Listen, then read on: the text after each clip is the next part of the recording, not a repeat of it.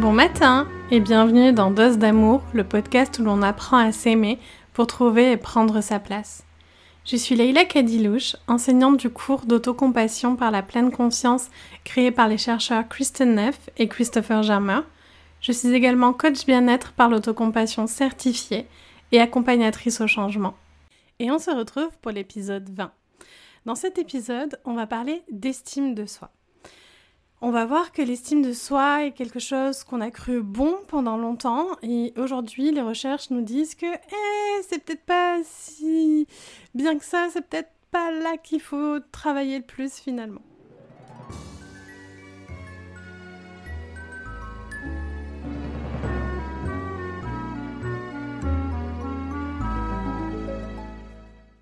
Je suis très heureuse de vous retrouver pour parler d'estime de soi et puis d'en parler peut-être d'une façon un petit peu euh, différente de ce qu'on peut trouver euh, dans les autres contenus de développement personnel. Cette découverte, moi, euh, j'en ai pris conscience dans le cours d'autocompassion en pleine conscience quand je l'ai fait pour moi-même la première fois. Alors d'abord, qu'est-ce que l'estime de soi? L'estime de soi peut être définie comme une évaluation globale de la valeur de soi. Euh, c'est se juger comme une bonne ou comme une mauvaise personne. Ça peut être aussi un peu la note qu'on se donnerait. Euh, et en fait, il y a vraiment un jugement hein, dans euh, la notion d'estime de soi. et il y a une notion de comparaison. Euh, l'estime de soi peut être différente dans les différentes sphères de nos vies. Je peux avoir une très bonne estime de moi dans mon travail et pas du tout dans ma vie personnelle. Et inversement, euh, avoir une très faible estime de moi dans euh, le travail, mais me sentir comme une bonne maman, un bon papa, voilà ou un bon conjoint, une bonne conjointe. on peut découper l'estime de soi par sphère. Euh, et l'estime de soi nécessite de se sentir spécial et de se sentir au-dessus de la moyenne. Donc elle est conditionnée par le succès. Si je réussis, je gagne des points d'estime de moi. Si j'échoue, je perds des points d'estime de moi. Et en fait, pendant longtemps, euh, il y avait un espèce de consensus au niveau des professionnels de la santé mentale, des psychologues, des psychiatres, qu'une bonne santé mentale nécessitait une haute estime de soi.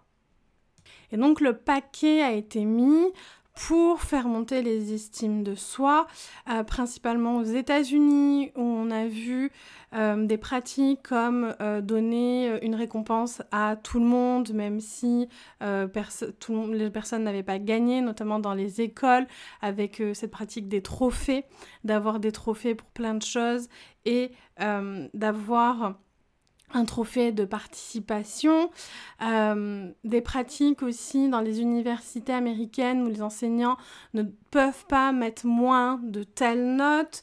Euh, alors j'ai l'impression que ça se voit plus en Amérique du Nord. Alors ça c'est une impression à moi, hein, je n'ai pas de données euh, là-dessus. Et en fait, on s'est rendu compte que tout ce travail centré sur l'estime de soi a créé aussi des problèmes. Euh, notamment, nous au Canada, là, on a ces générations-là qui ont été euh, très stimulées protégées sur leur estime d'elles-mêmes, qui aujourd'hui entrent sur le marché du travail et ne réussissent pas tout du premier coup, ce qui est complètement normal puisque c'est euh, en échouant qu'on apprend, mais qui ne savent pas du tout euh, gérer l'échec parce qu'en fait pour protéger l'estime, il y a eu euh, toute une plein de choses qui ont été mises et c'est en tant qu'enfant, adolescent et jeune adulte, ce n'est pas des personnes à qui on a appris à gérer l'échec. Et aujourd'hui donc on a l'effet de personnes qui, au lieu d'avoir une très haute estime, d'elles-mêmes, ont euh, une estime d'elles-mêmes extrêmement basse, ne sachant pas euh, gérer l'échec, et euh, tendent à avoir des dépressions très jeunes. Et aussi toutes les problématiques d'anxiété de, performance aussi, énormément. Récemment, j'ai écouté une interview de Frédéric Lopez, je vous mettrai le lien en barre d'infos, qui euh, expliqué euh, avoir discuté avec Christophe Randré et Christophe Randré lui disant on a tous fait cette erreur de miser sur euh, l'estime de nous. Euh, j'ai écrit beaucoup de livres sur l'estime de moi et c'était pas ça qu'il fallait faire. Et les recherches sur l'autocompassion arrivent de plus en plus et les recherches sur l'estime de soi arrivent aussi en fait et voilà ce qu'on qu'on remarque. Alors on remarque que euh, en fait l'autocompassion, elle n'évalue pas ce qui est bien ou mal, mais simplement de se comporter avec bienveillance envers soi-même. Même lorsqu'on l'échoue, même lorsqu'on voit qu'on n'est pas euh, la meilleure version de nous-mêmes, qu'on a fait des choses avec nous-mêmes avec lesquelles on n'est pas aligné.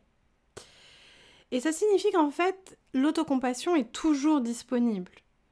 Elle ne nous abandonne pas lorsqu'on échoue ce qui est le cas de l'estime de nous. L'estime de nous est fluctuante et la maintenir haute en permanence nécessite énormément d'énergie parce qu'il faut toujours que je sois mieux que la moyenne pour avoir ces points-là.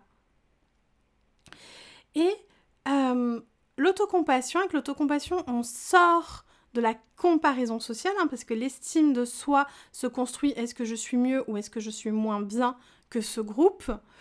Pour créer le lien social avec l'humanité commune.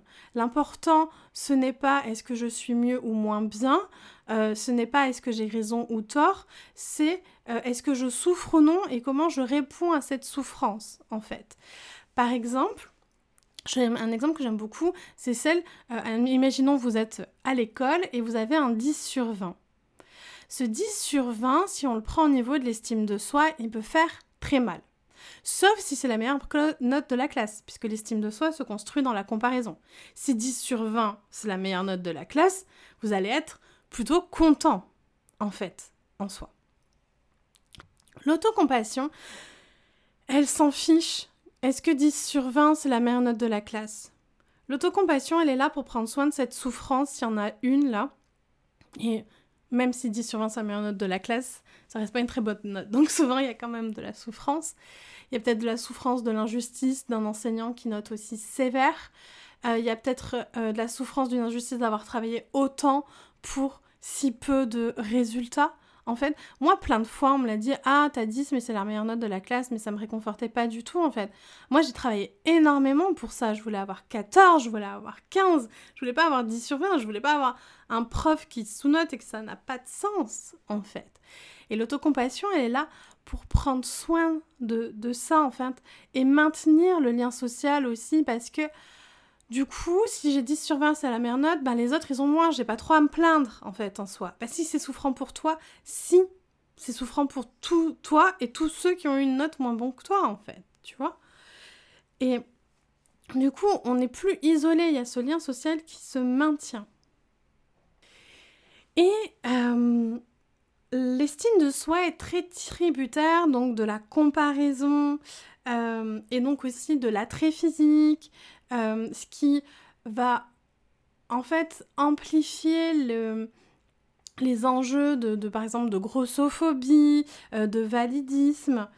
Elle était tributaire aussi des performances et des réussites.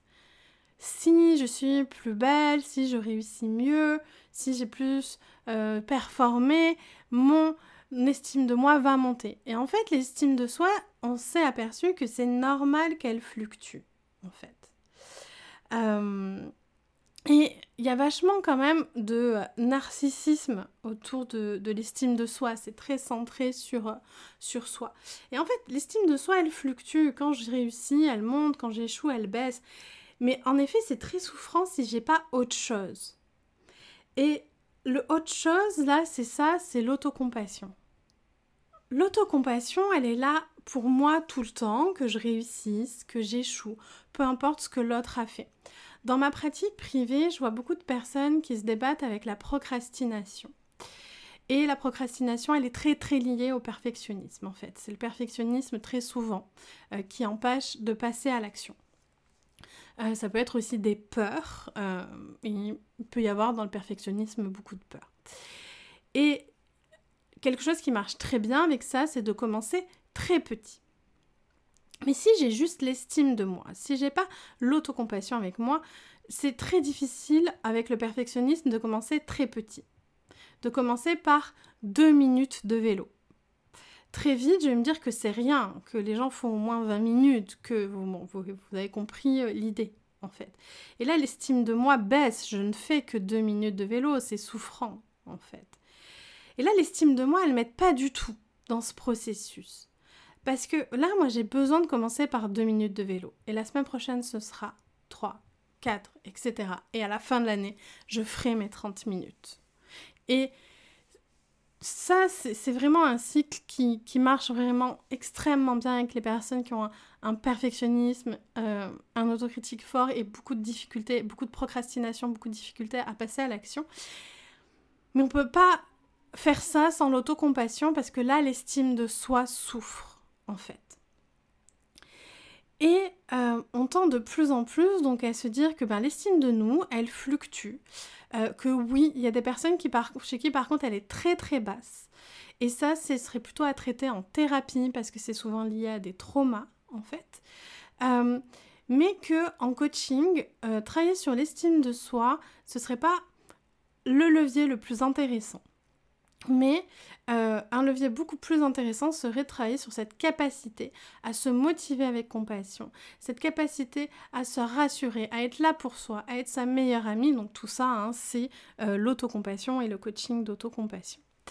Euh, je pense aussi que dans tout ce qui a été écrit sur l'estime de soi, tout n'est pas à jeter. Euh, je relisais le livre de Christophe André que j'avais beaucoup aimé, euh, qui est un peu daté maintenant, Imparfait, libre et heureux, pratique de l'estime de soi. Et en fait, il y a des choses qui sont dépassées, oui en effet, hein, c'est normal, hein, c'est comme ça qu'avance la psychologie. Mais il y a des choses qui sont très réalistes et souvent quand il parle d'estime de soi, des fois j'ai l'impression qu'il parle d'autocompassion en fait, mais qu'il ne connaissait pas le, terme à, à l'époque. Euh, je vais euh, vous lire le tout début du livre où Christophe André nous dit l'estime de soi, c'est me montrer capable de dire ce que je pense, faire ce que je veux, insister quand je me heurte à une difficulté, ne pas avoir honte de renoncer, ne pas me faire avoir par la pub ou les modes qui veulent me faire croire qu'on est quelqu'un de bien que si on porte telle marque ou si on pense de telle façon, rire de bon cœur si on me chambre gentiment, savoir que je peux survivre à mes échecs, oser dire non ou stop, oser dire je ne sais pas, suivre mon chemin même si j'y suis seule, me donner le droit d'être heureuse, me sentir digne d'être aimée, me supporter de ne plus être aimée même si ça me rend malheureux sur le moment, me sentir tranquille avec moi-même, dire j'ai peur ou je suis malheureuse sans me sentir rabaissée, aimer les autres sans les surveiller ou les étouffer, faire de mon mieux pour réussir ce que je veux réussir mais sans me mettre la pression, me donner le droit de décevoir ou de rater, demander de l'aide sans me sentir pour autant inférieure, ne pas me rabaisser ni me faire du mal lorsque je ne suis pas contente de moi, ne pas me sentir envieux de la réussite ou du bonheur des autres, savoir que je peux survivre à mes malheurs, me donner le droit de changer d'avis après réflexion, faire preuve d'humour sur moi-même, dire ce que j'ai à dire même si j'ai le trac, tirer les leçons de mes erreurs, me mettre en maillot de bain même si mon corps n'est pas parfait, me sentir en règle avec les blessures de mon passé, ne pas avoir peur de l'avenir, trouver que je suis quelqu'un de bien avec ses qualités et ses défauts, sentir que je progresse et que je tire des leçons de la vie, m'accepter tel que je suis aujourd'hui sans renoncer pour autant à changer demain, et enfin arriver à penser à autre chose qu'à moi. Et en fait, dans sa vision hein, de Christophe André de l'estime de soi, il y a quand même beaucoup euh, d'autocompassion mais c'est quelque chose qu'il a découvert euh, beaucoup plus tard et les recherches euh, sont principalement en anglais qu'il a, découvert euh, plus tard. Il a écrit un livre hein, depuis sur, où il parle d'autocompassion. D'ailleurs, bah, je vous laisserai écouter l'épisode le, avec Frédéric Lopez où il parle de sa rencontre avec Christophe André et, le mea culpa de Christophe André sur, sur l'estime de soi. Et c'est un livre, hein, un parfait libre et heureux qui qui est assez vieux, hein, euh, qui doit avoir une quinzaine d'années, je pense. Donc ça a beaucoup évolué. Mais je trouve que dans sa définition de l'estime de soi, il y a en fait beaucoup euh, d'autocompassion et de confiance en soi aussi qui est différente. Donc l'estime de soi, c'est la valeur que je me donne, un peu la note que je me donnerai. L'autocompassion, c'est cette capacité d'être ma meilleure amie, d'être là pour moi. Et la confiance en moi, c'est ma confiance à passer à l'action, à faire les choses, à aller euh, dans le concret, en fait.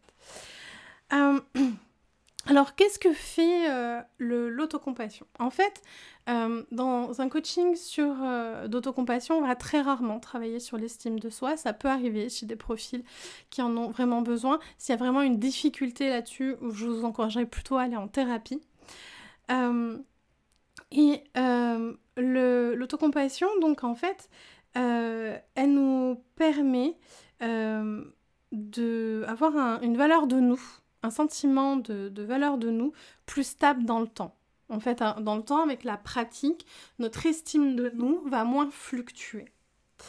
Euh, et comme elle est liée à moins de besoin de comparaison, mais plutôt de centrer sur moi, comment je me sens, comment je vois les choses par rapport à mes valeurs, elle crée aussi beaucoup plus d'indépendance émotionnelle en fait.